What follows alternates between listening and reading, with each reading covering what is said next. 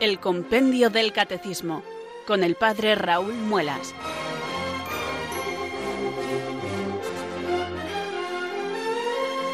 Muy buenas tardes, queridos oyentes de Radio María. Son las 4, las 3 en Canarias. Aquí comienza una nueva edición del programa El Compendio del Catecismo de la Iglesia Católica. Reciban desde Talavera de la Reina un saludo muy cordial del Padre Raúl Muelas, que un día más les habla desde estos micrófonos de Radio María, la radio de la Virgen, la fuerza de la esperanza. Sed todos bienvenidos.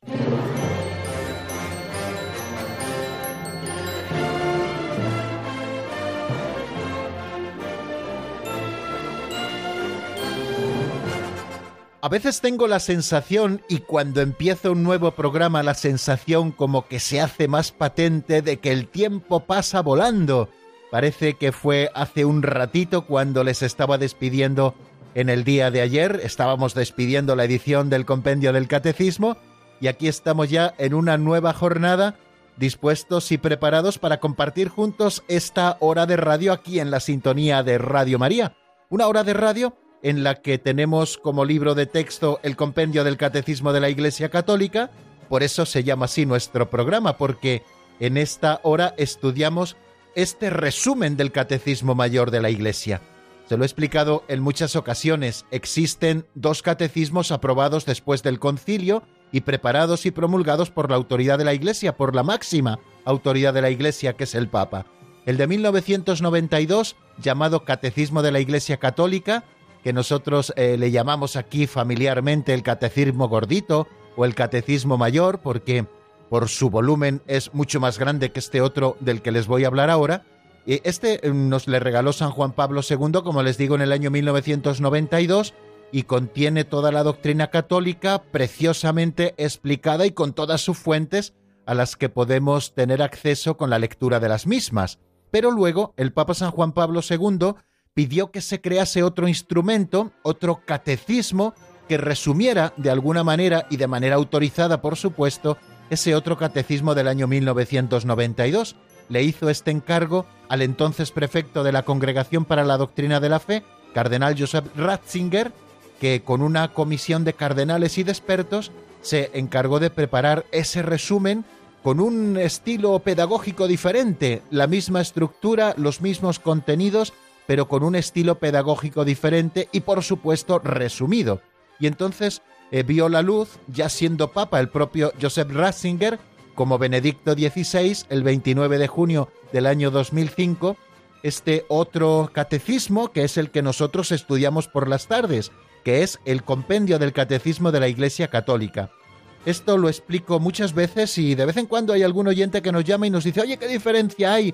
O están hablando del catecismo, que yo tengo el catecismo gordo en casa. Bueno, estamos hablando de la misma doctrina, pero estamos hablando de dos libros diferentes y de dos maneras de proponer esa misma doctrina, la del Catecismo Mayor y la del Compendio del Catecismo de la Iglesia Católica. Nosotros tenemos como referente, como libro de texto, como les digo, el Compendio del Catecismo de la Iglesia Católica, que, como su mismo nombre indica, es un resumen de toda la doctrina contenida en ese otro libro mayor.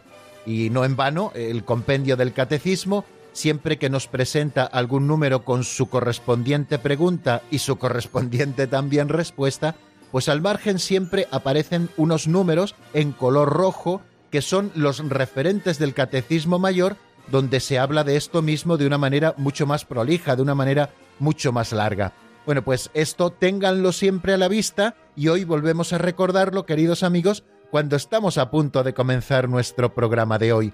Yo ya tengo el Compendio del Catecismo en mis manos, lo tengo abierto por la página 109, aquí vamos a repasar y en esta misma página vamos a continuar y en la página siguiente, que es la 110.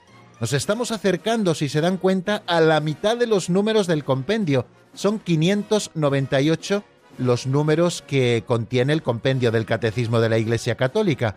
Estamos a punto de llegar a la mitad geográfica, valga esta expresión, del Compendio del Catecismo, a la mitad de los números. Pero bueno, ya saben que unos números nos lleva más tiempo a explicarlos, otros números les dedicamos menos tiempo. Bueno, vamos a ver si hoy nos da tiempo en el avance de doctrina a centrarnos en dos números. ¿Qué se requiere para recibir la Sagrada Comunión y cuáles son los frutos de la Sagrada Comunión? Me atrevo a aventurar que estudiaremos dos números en el avance, pues porque en cuanto a los requerimientos para recibir la comunión nos detendremos un poquito más, y en cuanto a los frutos de la Sagrada Comunión nos detendremos un poquito menos, porque si lo recuerdan, hace varios días hemos estado hablando específicamente de este mismo tema, adelantándonos así un poco al compendio del Catecismo de la Iglesia Católica, pero no se preocupen porque volveremos a recordarlos.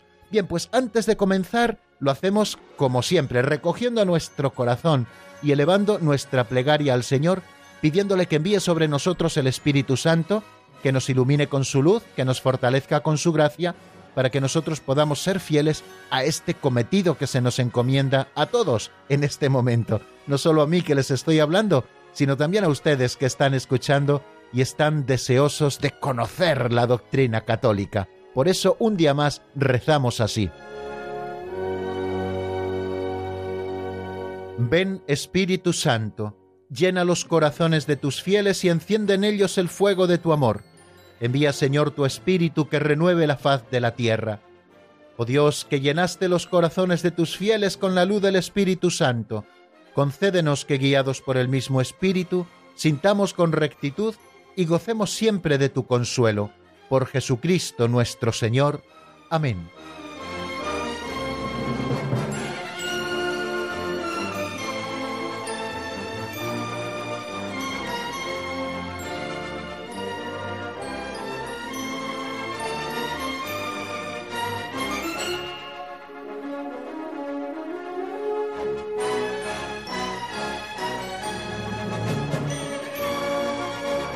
Bien, amigos, y sin perder un ápice de nuestra ilusión y deseosos de escuchar las novedades que nos aportan cada día las pinceladas de sabiduría, yo les propongo que demos este segundo paso en la edición de nuestro programa de hoy. Al principio les saludo, hacemos esa oración de invocación al Espíritu Santo y luego tenemos un segundo momento que son las pinceladas de sabiduría. Nos apoyamos en un libro que se titula así, y que fue publicado hace 30 años casi por don Justo López Melús, sacerdote operario diocesano que falleció hace unos años y que redactaba estas sencillas pinceladas con el ánimo de que fueran pequeñas catequesis prácticas que nos llevaran a la reflexión para que pudiésemos aplicar la doctrina que conocemos a la vida concreta de cada día. Creo que es importante no solo conocer la doctrina católica, sino que esta doctrina se vaya haciendo vida incluso en las cosas más pequeñas y en las circunstancias más perentorias. Esta doctrina católica tiene que hacerse vida en nosotros. Y una pequeña aportación que hacemos, pequeñísima, sabemos que es muy humilde, a este trabajo de aplicar la doctrina a la vida concreta, pretenden serlo estas pinceladas de sabiduría. Vamos a escuchar la de hoy, que se titula El polvo misterioso.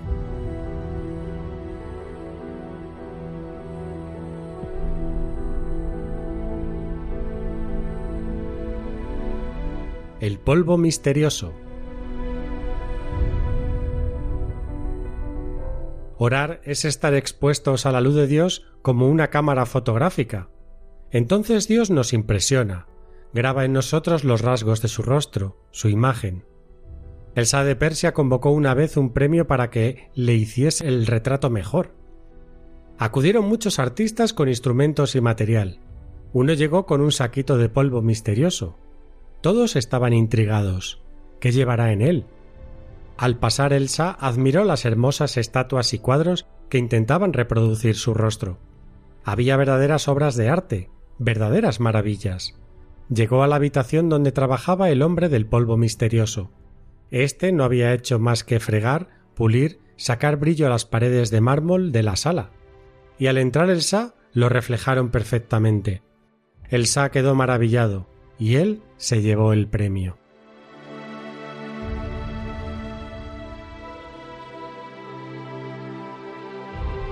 Oye, qué interesante, queridos oyentes, la pincelada de hoy, que se titula El polvo misterioso y que ya hemos sabido exactamente a qué se refería.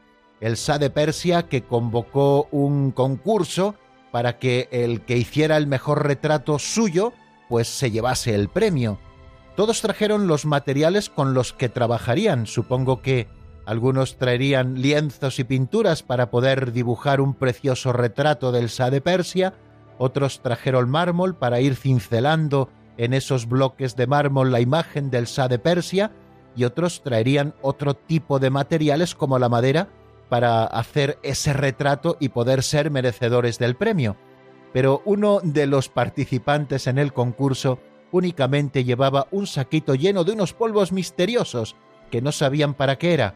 Cuando el Sah pasó por las distintas estancias en las que estaban trabajando los artistas, pudo descubrir de qué se trataba. Era detergente para fregar muy bien las paredes, de modo que el mármol del palacio del Sah de Persia fuera capaz de reflejar la imagen verdadera del Sah. Yo creo que tanto le gustó esta idea que fue el que se llevó el premio, porque el retrato más fiel fue el que reflejaban esos espejos en los que se convirtieron las paredes de mármol. Bueno, creo que podemos sacar varias enseñanzas de esta pincelada que hoy se nos ofrece. La primera es a propósito de la oración, que también aparece al comienzo de la pincelada. Orar es estar expuestos a la luz de Dios como una cámara fotográfica. Ya saben en qué se basa la fotografía. La fotografía se basa al final en una cámara oscura donde hay una película, antiguamente era una película, en la que se impresionaba al abrirse el obturador la imagen que la luz reflejaba dentro, según fuese el tiempo de exposición o según fuese la apertura de ese objetivo, pues así aparecía la imagen y aparecía enfocada si verdaderamente las lentes estaban bien colocadas, etc. Pero en realidad el concepto de la fotografía es que la luz se proyecte y se impresione en un material sensible, que puede ser una película, como antiguamente, aquellas películas de 35 milímetros, los carretes fotográficos los recuerdan, ¿no? Ya parece que han pasado a la historia, o bien de 35 milímetros, o bien de medio formato, de gran formato, dependiendo de la fotografía que quiera hacerse, ¿no?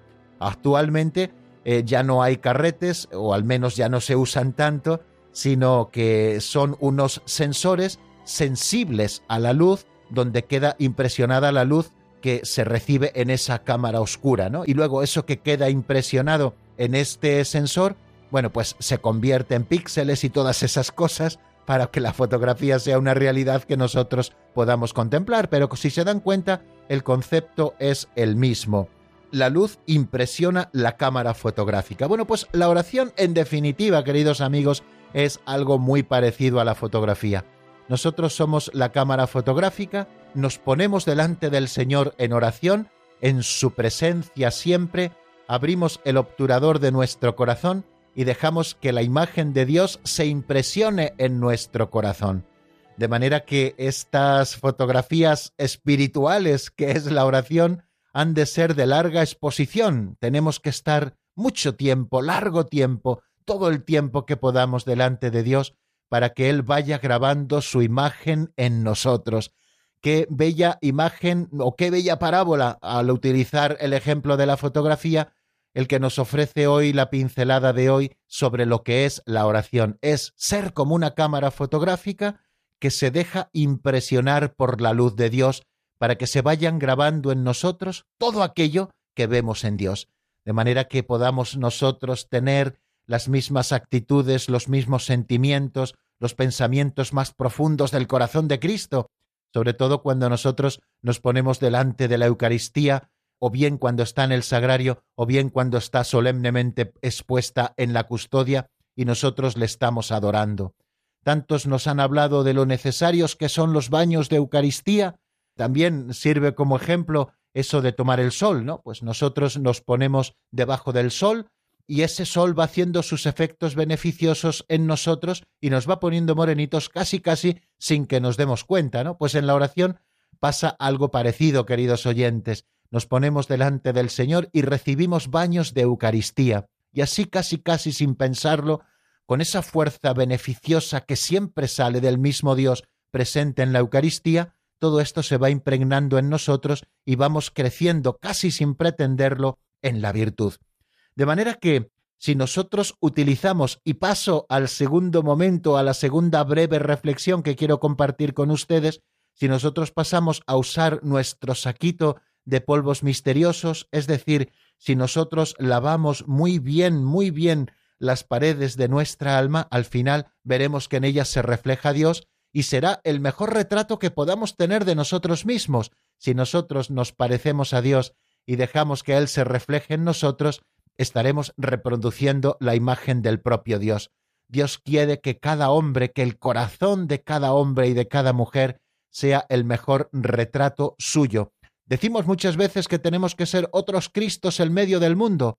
Ojalá con esos polvillos mágicos que sacan brillo a nuestra alma, vayamos reproduciendo cada día la imagen de Dios y nos convirtamos en auténticos retratos de Dios en el mundo. Es verdad que nosotros retratos muy imperfectos, pero será el Señor el que nos vaya perfeccionando hasta que alcancemos nuestra plenitud en el reino celestial y nuestro corazón sea semejante al corazón de Cristo. ¿Cuántas veces lo pedimos? Señor, manso y humilde de corazón, haz nuestro corazón semejante al tuyo. Pues para eso tenemos que utilizar los polvos maravillosos de la oración y también el sacramento de la penitencia que nos vaya purificando para que nuestro interior refleje también el interior de Dios. Hablamos de la oración, hablamos del sacramento de la penitencia y hablamos también, como lo hemos hecho en estos días y como hoy repasaremos como un fruto de la Sagrada Comunión, también de la Eucaristía. La Eucaristía va haciendo, por esa intimidad tan profunda que nos concede con el Señor, va haciendo que nosotros seamos reflejo de Cristo si nosotros la recibimos dignamente y con toda atención. Así que, queridos amigos, vamos a llevarnos el mejor de los premios, no el que concedió el Sah de Persia, sino el que concede el Señor a aquellos que permanecen fieles por su misericordia.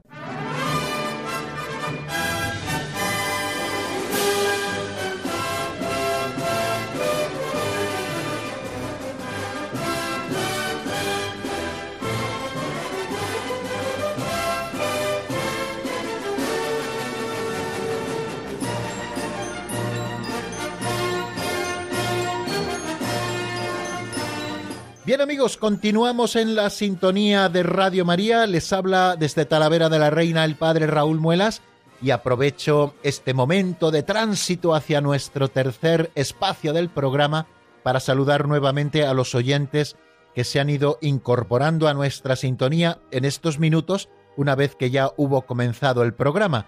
En muchas ocasiones se lo he dicho que la radio es como una sala abierta donde está entrando y saliendo constantemente gente, porque no todo el mundo se puede quedar hasta el final, ni todo el mundo puede llegar desde el principio del programa. Por eso siempre está entrando gente, por eso saludamos y recordamos constantemente dónde nos encontramos, para que nadie se sienta perdido. Bueno, vamos a seguir estudiando el sacramento de la Eucaristía, que es en el que nos encontramos, y dentro del sacramento de la Eucaristía estamos hablando de esa dimensión de la Eucaristía como alimento, como banquete pascual, como banquete sagrado en el que se nos ofrece como alimento, no alimentos materiales, sino el mismo cuerpo y la misma sangre de Jesucristo nuestro Señor, que bajo las especies eucarísticas se contienen en ellas Cristo entero, su cuerpo, su sangre, su alma y su divinidad, Cristo vivo y resucitado, que se nos ofrece como alimento en la Eucaristía.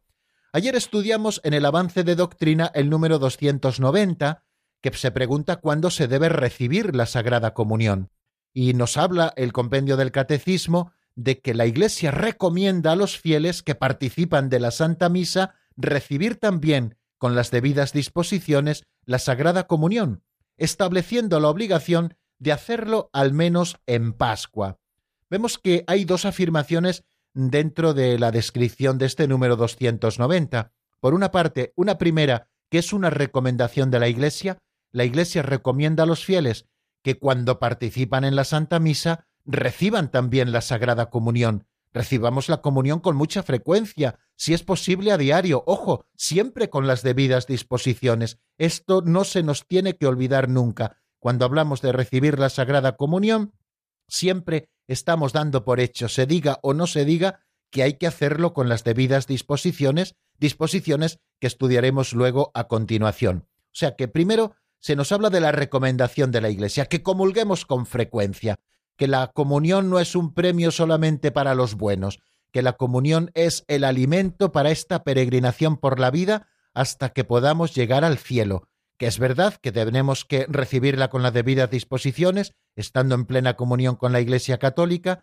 estando libres de conciencia de todo pecado grave, si alguien ha pecado gravemente antes debe confesarse, pero sabiendo también que la Sagrada Comunión nos perdona los pecados veniales y nos predispone para una unión mayor con Cristo.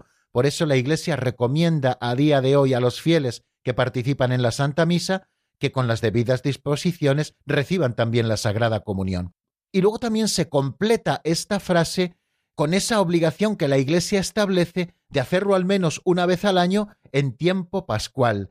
Esa es la obligación que desde el cuarto Concilio de Letrán en el año 1215, si no me equivoco, estoy ahora citando de memoria, pero creo que es así, fue en el año 1215 el cuarto Concilio de Letrán, ese es el mínimo que la Iglesia Madre estableció para sus hijos para que recibieran la Sagrada Comunión.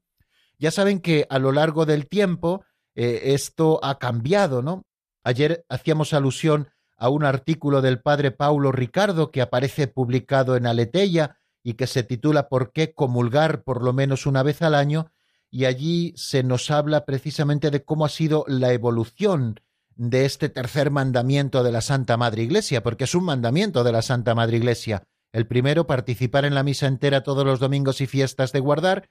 El segundo, confesar los pecados mortales al menos una vez al año y en peligro de muerte y si se ha de comulgar. El tercero, comulgar por Pascua de Resurrección o por Pascua Florida, como se decía antiguamente.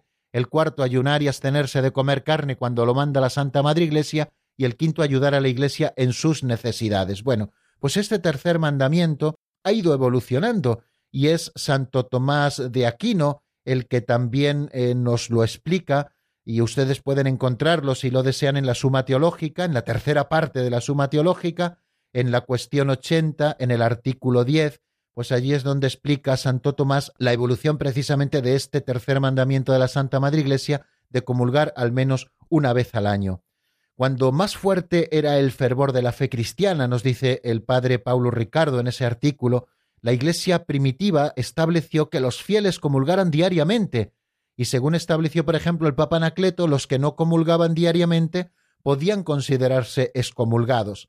Con el tiempo, al ir apagándose el fervor de la fe, nos dice Santo Tomás, el Papa Fabián permitió que todos comulgasen, si no tan frecuentemente, al menos 3 veces al año, a saber, en Pascua, en Pentecostés y en la Natividad del Señor. Y conforme pasó el tiempo, al crecer cada vez más la iniquidad y enfriarse la caridad de la mayoría, como nos dice el Evangelio de San Mateo en el capítulo 24, Inocencio III, Papa, determinó que los fieles comulgasen una vez al año al menos, o sea, en tiempo de Pascua. Aunque la Iglesia siempre siguió recomendando, por ejemplo, en el libro de Ecclesiasticis Dogmatibus, siguió aconsejando que se comulgase todos los domingos. Bueno, pues esta obligación de confesarse y comulgar al menos por Pascua quedó definitivamente establecida, como les decía, en el Concilio de Letrán. Bueno, pues ayer hablábamos también de cómo a veces se ha pasado desde una mentalidad rigorista, como por ejemplo ocurrió con la herejía jansenista en el siglo XVII y las consecuencias de la herejía jansenista que llegan incluso hasta nuestros días, pero especialmente hasta finales del siglo XIX. Ayer hablábamos del ejemplo de Santa Teresita del Niño Jesús, cómo se quejaba ella de no poder recibir la comunión con la frecuencia que ella desearía, y así lo expresa en ese acto de ofrenda al amor misericordioso. ¡Ay! No puedo recibir la Sagrada Comunión con la frecuencia que deseo, pero Señor, ¿no eres tú todopoderoso? Quédate en mí como en el sagrario, no te alejes nunca de tu pequeña hostia. Bueno, amigos, cuando estamos diciendo que la Iglesia obliga a comulgar al menos una vez al año y hacerlo bien, por eso hay que confesar antes previamente para hacer una buena comunión, al menos una vez al año nos está poniendo unos mínimos que no son lo deseable. Lo deseable, lo que la Iglesia recomienda, es la comunión frecuente, o bien todos los domingos, o bien incluso todos los días, debidamente preparados y con las debidas disposiciones. Pero tiene que poner unos mínimos, y esos mínimos es que al menos los cristianos, una vez al año, por Pascua de Resurrección, nos nutramos de la Eucaristía.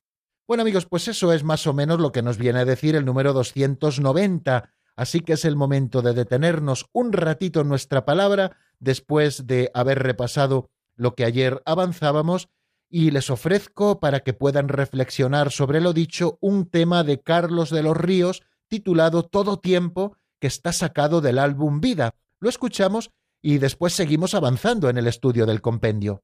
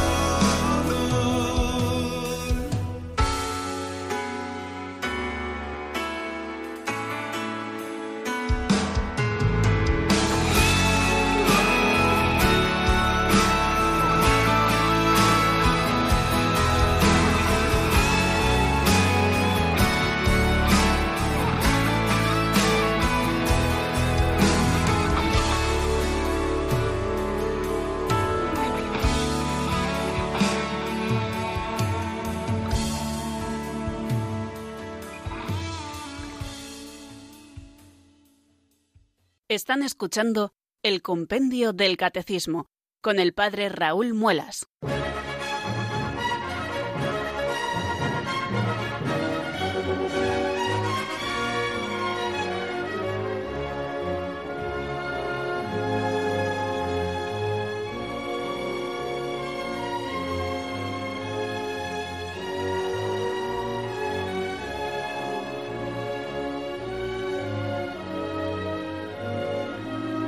Continuamos, queridos amigos, en la sintonía de Radio María y vamos a acercarnos al número 291, que yo calificaría de un número espiritualmente muy práctico.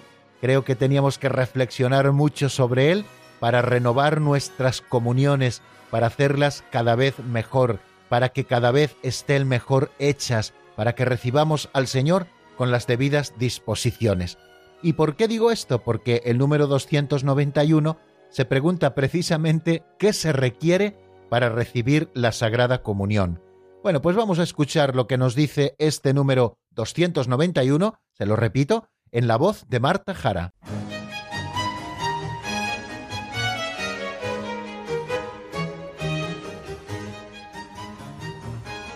Número 291. ¿Qué se requiere para recibir la Sagrada Comunión?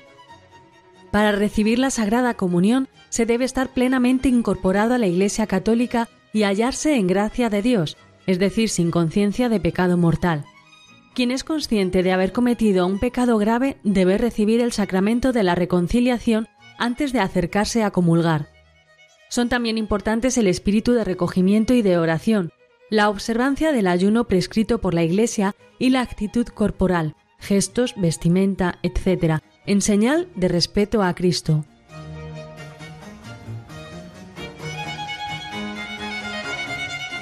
Bien, pues acabamos de escuchar la explicación exhaustiva dentro de la brevedad propia del Compendio del Catecismo que nos hace este número 291 a la pregunta ¿qué se requiere para recibir la Sagrada Comunión? Hemos escuchado en la voz de Marta lo que nos dice el Compendio. Para recibir la Sagrada Comunión se debe estar, en primer lugar, plenamente incorporado a la Iglesia Católica.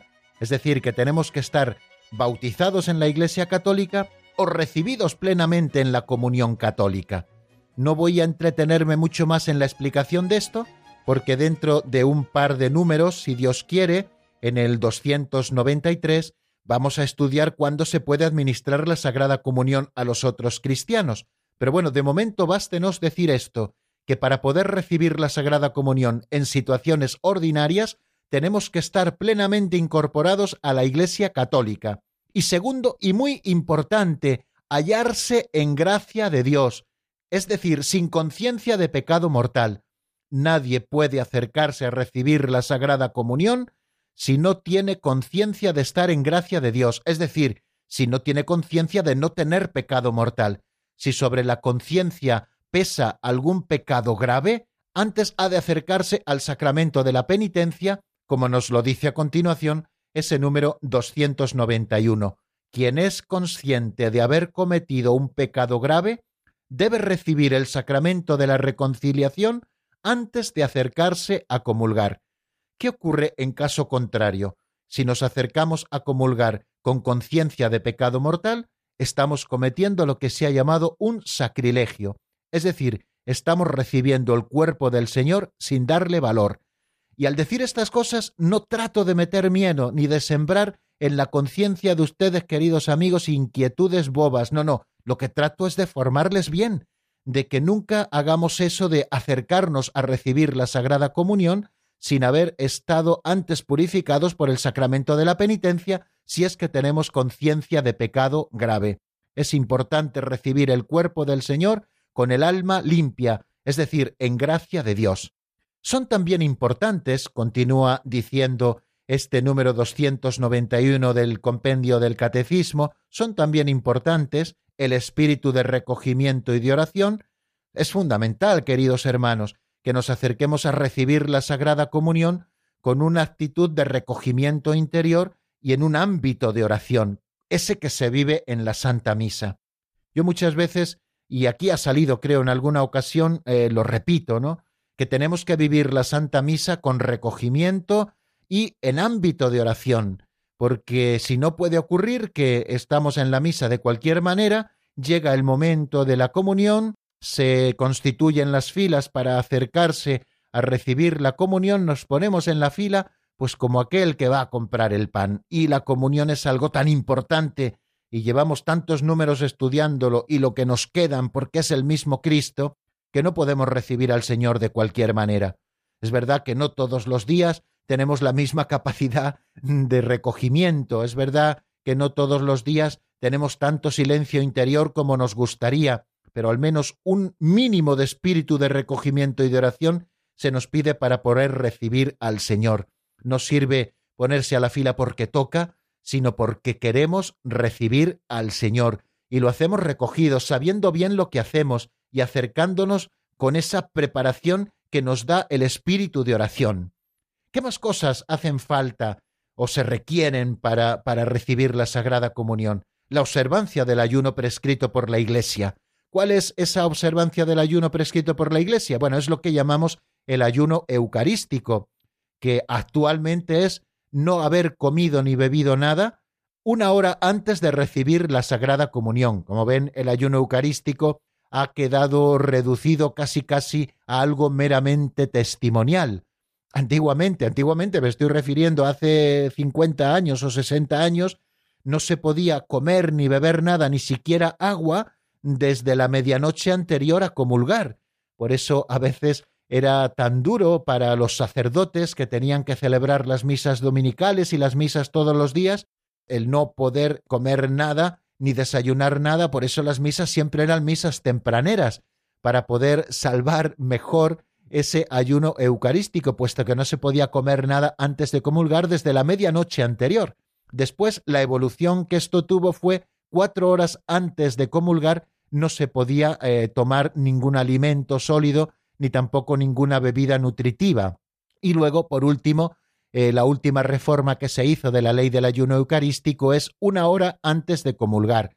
Es casi algo testimonial, porque en lo que nos aviamos para ir a misa, salimos de casa, si llegamos con un poquito de tiempo a la iglesia, al menos con un cuarto de hora para rezar un poquito y prepararnos para la celebración de la Eucaristía.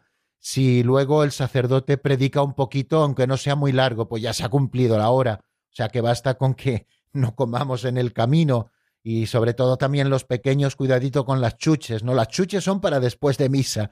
Y yo creo que es una buena cosa, como hacíamos todos de pequeños, después de la misa, con la propina que nos daban nuestros papás el domingo, pues ir al kiosco de las golosinas para comprarnos algunas chucherías y luego poderlas disfrutar porque era domingo, porque era el día del Señor, aunque ahora ya se come chuches a cualquier hora, ¿no? Bueno, pues esta es otro de los requisitos que a veces pasamos por alto y que sin embargo es importante también por la simbología que encierra en sí el ayuno eucarístico. Y nos habla también el número 291 de algunas cosas que también son importantes. Por ejemplo, la actitud corporal, los gestos, la vestimenta. Tenemos que ir no solamente con espíritu de oración, sino incluso que en nuestros gestos exteriores se manifieste ese recogimiento, ¿no? Con esa actitud corporal y también en nuestra vestimenta. Ojo que esto a veces lo hemos dejado muy de lado. No podemos vestir de cualquier manera en la iglesia. Tenemos que vestir de manera modesta. No vamos a la iglesia a lucirnos, pero tampoco vamos a la iglesia a enseñar nada. Quiere decir que tenemos que cuidar mucho la vestimenta. No es que ahora los jóvenes son así o los mayores son así. Bueno, pues a lo mejor tenemos que dejar de ser así y tenemos que volver a poner unas normas de decencia dentro de la iglesia que sean un poquito observadas por todos, porque es importante que también en nuestro modo de vestir nos presentemos como Dios manda ante el rey, igual que uno a una audiencia con el rey de España no va de cualquier manera, sino que va bien vestido. Pues fijaros, una audiencia con el Rey de Reyes, el Señor del Universo, Jesucristo verdaderamente presente en la Eucaristía, a quien vamos a comulgar. Pues fijaros, también en nuestra vestimenta esto se tiene que manifestar. Y no solamente a la hora de comulgar, ya me da pie para poder decir que a la hora de entrar en la iglesia, cuando vamos como turistas en verano o en otros tiempos a visitar iglesias, oye, pues tenemos que cuidar un poco también la decencia en nuestro porte, ¿no? No podemos entrar de cualquier manera. No voy a abundar mucho en ello porque creo que todos saben a lo que me refiero y creo que en esto todos tenemos que hacer una buena reflexión. Y también nos dice el número 291 que todo esto es una señal de respeto a Cristo, que es al que nos acercamos y a quien vamos a recibir. Bueno, pues les he ido comentando así de una manera muy rápida el número 291 y voy a hacer un poquito resumen de lo que les he dicho. ¿Qué se requiere para recibir la Sagrada Comunión? Estar plenamente incorporado a la Iglesia Católica, hallarse en gracia de Dios, es decir, sin conciencia de pecado mortal, con recogimiento y oración, observando el ayuno eucarístico, que es de 1 hora, y también cuidando la actitud corporal en los gestos y en la vestimenta que manifiestan esa señal de respeto a Cristo. Bueno, me van a permitir que me detenga aquí, aunque mañana, si Dios quiere, les daré una interpretación del sentido espiritual del ayuno eucarístico. Pero hoy vamos, si me lo permiten, a seguir avanzando un poquito en cuáles son los frutos de la Sagrada Comunión. Vamos a escucharlo en el número 292. ¿Cuáles son los frutos de la Sagrada Comunión? Nos lo cuenta Marta Jara Martínez.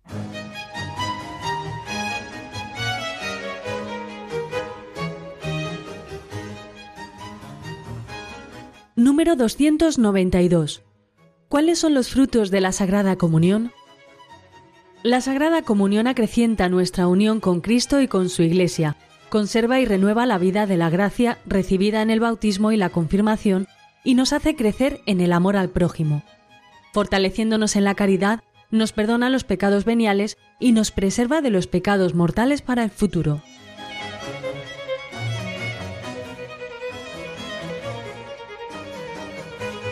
Como ven, queridos amigos, este número no es nuevo porque hace algunos números ya lo estuvimos expresando, ¿no? Cuando hablábamos de la comunión, lo que significa recibir a Cristo, pues ya dijimos los frutos de la comunión, pero vamos ahora a detenernos unos minutos, al menos, en volverlos a comentar, porque también este número es muy práctico y puede ser muy provechoso si nosotros estamos atentos a lo que nos dice. Lo acabamos de escuchar, la Sagrada Comunión, en primer lugar, acrecienta nuestra unión con Cristo y con la Iglesia. Cuando nosotros comulgamos el cuerpo de Cristo, estamos haciendo más estrecha nuestra unión con Cristo. De hecho, no cabe una intimidad mayor con el Señor que recibirlo como alimento para que Él nos vaya asimilando. Verdaderamente es el ser superior el que asimila al ser inferior, y en este caso es Dios el que nos va asimilando cuando nosotros físicamente le comemos. Y se acrecienta nuestra unión con Cristo y también nuestra unión con la Iglesia. Cuando nosotros nos unimos estrechamente a nuestra cabeza, nos estamos uniendo también a los miembros. Y esta es la verdadera comunión. Comulgar el cuerpo de Cristo también se convierte en una comunión con los demás miembros de la Iglesia. Por eso, en la Sagrada Liturgia tenemos una epíclesis de consagración y también una epíclesis de comunión, que es previa a recibir la comunión eucarística. Pedimos al Espíritu Santo que haga de nosotros un solo cuerpo, y esto se hace realidad cuando todos participamos de un mismo pan, de ese pan de la Eucaristía. En primer lugar, nos dice que un fruto de la Sagrada Comunión es que acrecienta nuestra unión con Cristo y con su Iglesia.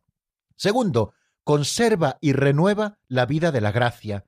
Todos estamos expuestos, queridos amigos, a ese desgaste que provoca el paso del camino. Cuando nosotros vamos caminando en la peregrinación por la vida, el polvo puede irse pegando a nuestros pies. Bueno, pues la Eucaristía lo que hace es conservar la vida de gracia que hemos recibido como un don y que tiene que nutrirse con la presencia de Cristo mismo, y renueva también la vida de la gracia.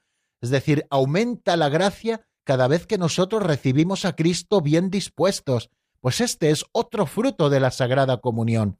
Esa vida de gracia que nosotros recibimos en el bautismo y que también la recibimos en la confirmación y que nos hace crecer en el amor al prójimo, se conserva y se renueva precisamente en la comunión eucarística.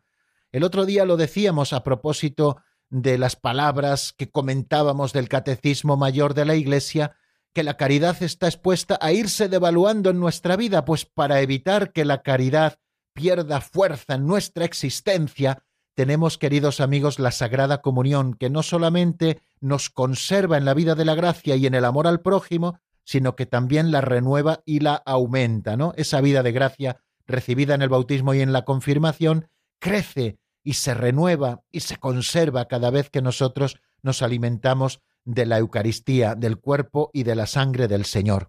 Y continúa diciendo ese número 292, tal y como lo hemos escuchado, que fortaleciéndonos en la caridad, nos perdona los pecados veniales y nos preserva de los mortales para el futuro. Nos dice San Ambrosio de Milán en el Tratado de Sacramentis que cada vez que los recibimos anunciamos la muerte del Señor. Si anunciamos la muerte del Señor, anunciamos también el perdón de los pecados. Si cada vez que su sangre es derramada lo es para el perdón de los pecados, debo recibirle siempre para que siempre me perdone los pecados. Yo que peco siempre, debo tener siempre un remedio.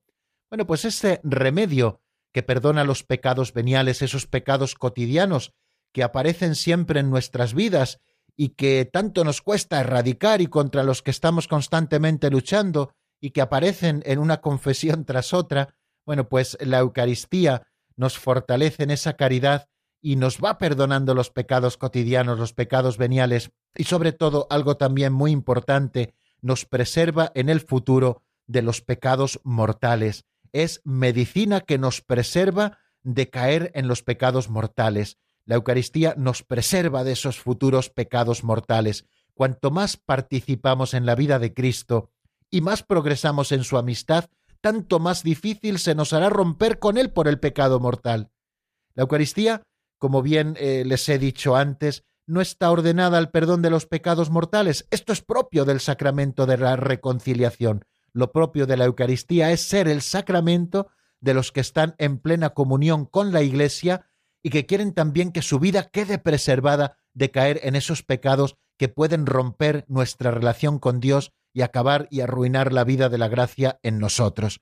Bueno, pues vamos a terminar, queridos amigos, porque no nos queda más tiempo y se nos echa el final del programa encima y siempre tenemos que dejar unos minutillos para sus preguntas, que son siempre interesantísimas y que además nos permiten poder profundizar muchas veces en temas que quedan a lo mejor un poquito más en el aire o en dudas que ustedes tienen. Para ello han de marcar un teléfono, el 910059419.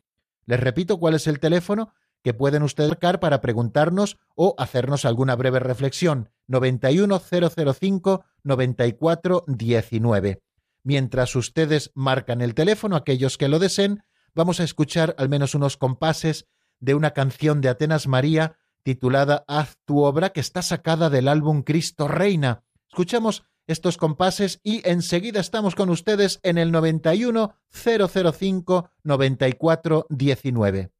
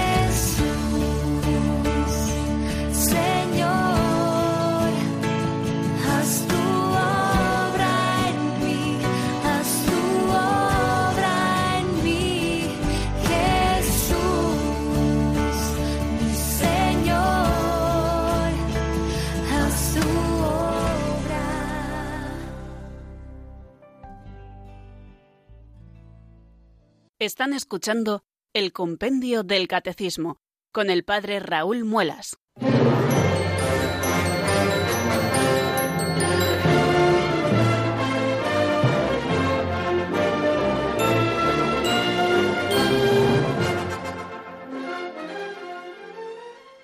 Un poquito menos de 11 minutos nos separan de las 5 de la tarde, de las 4 en Canarias.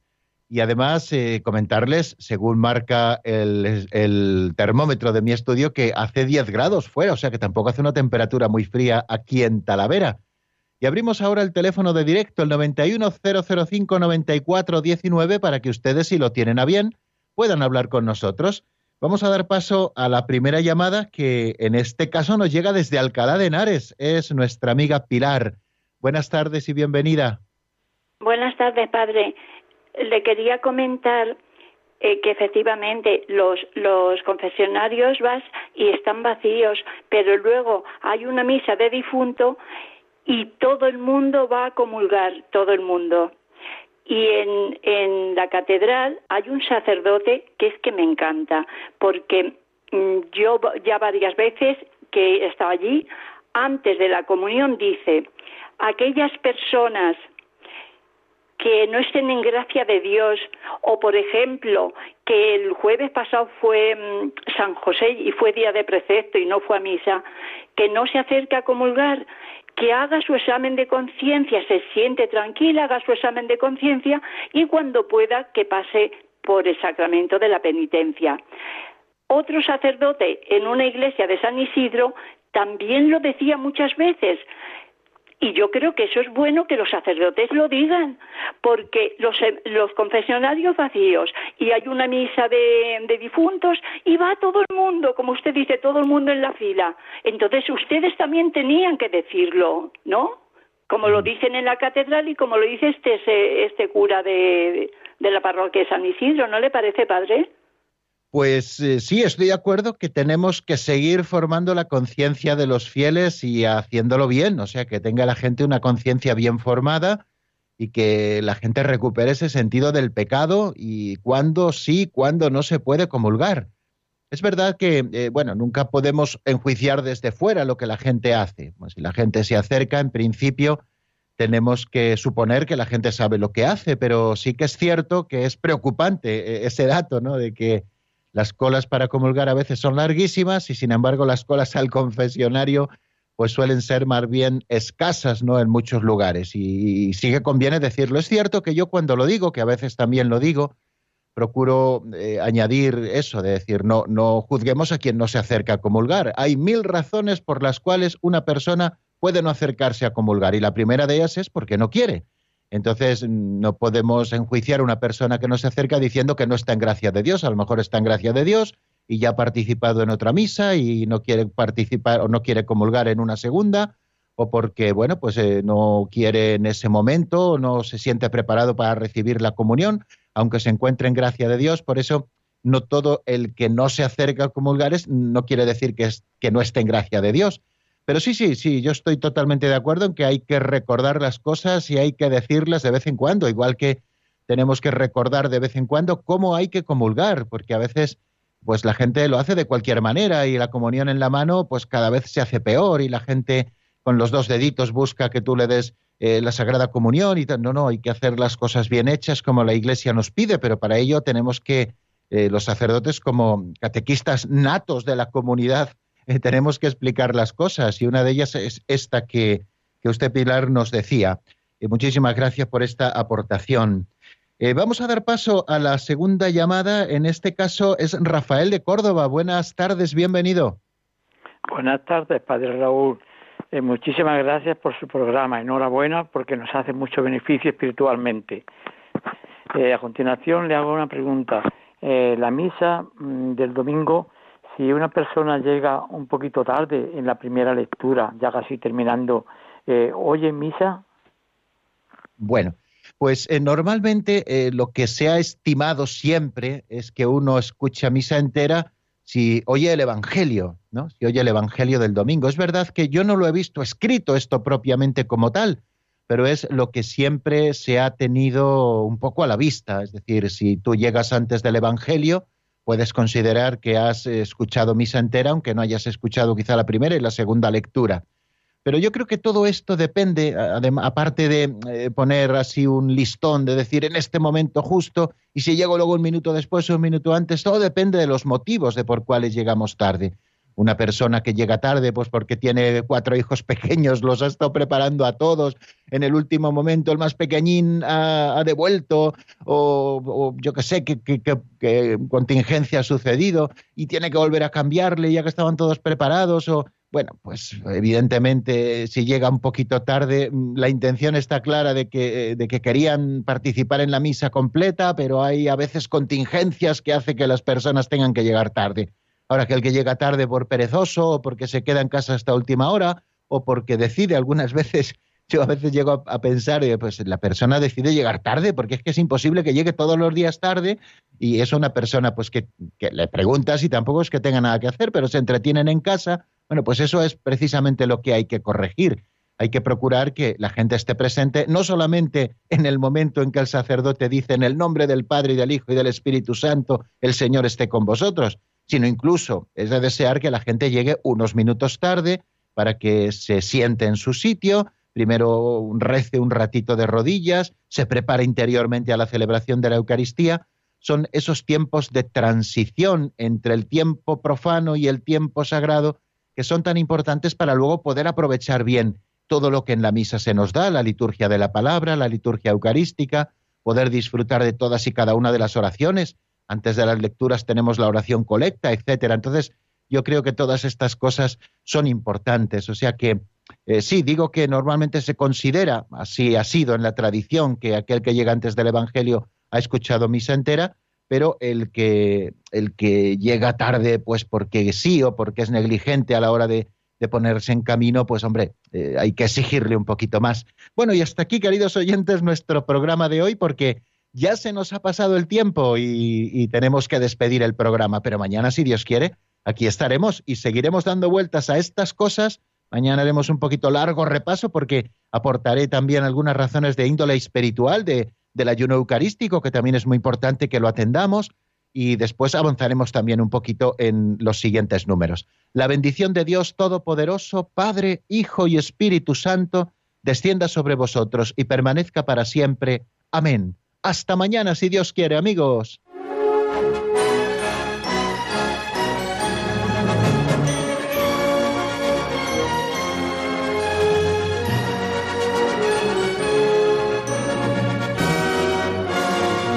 El Compendio del Catecismo, con el Padre Raúl Muelas.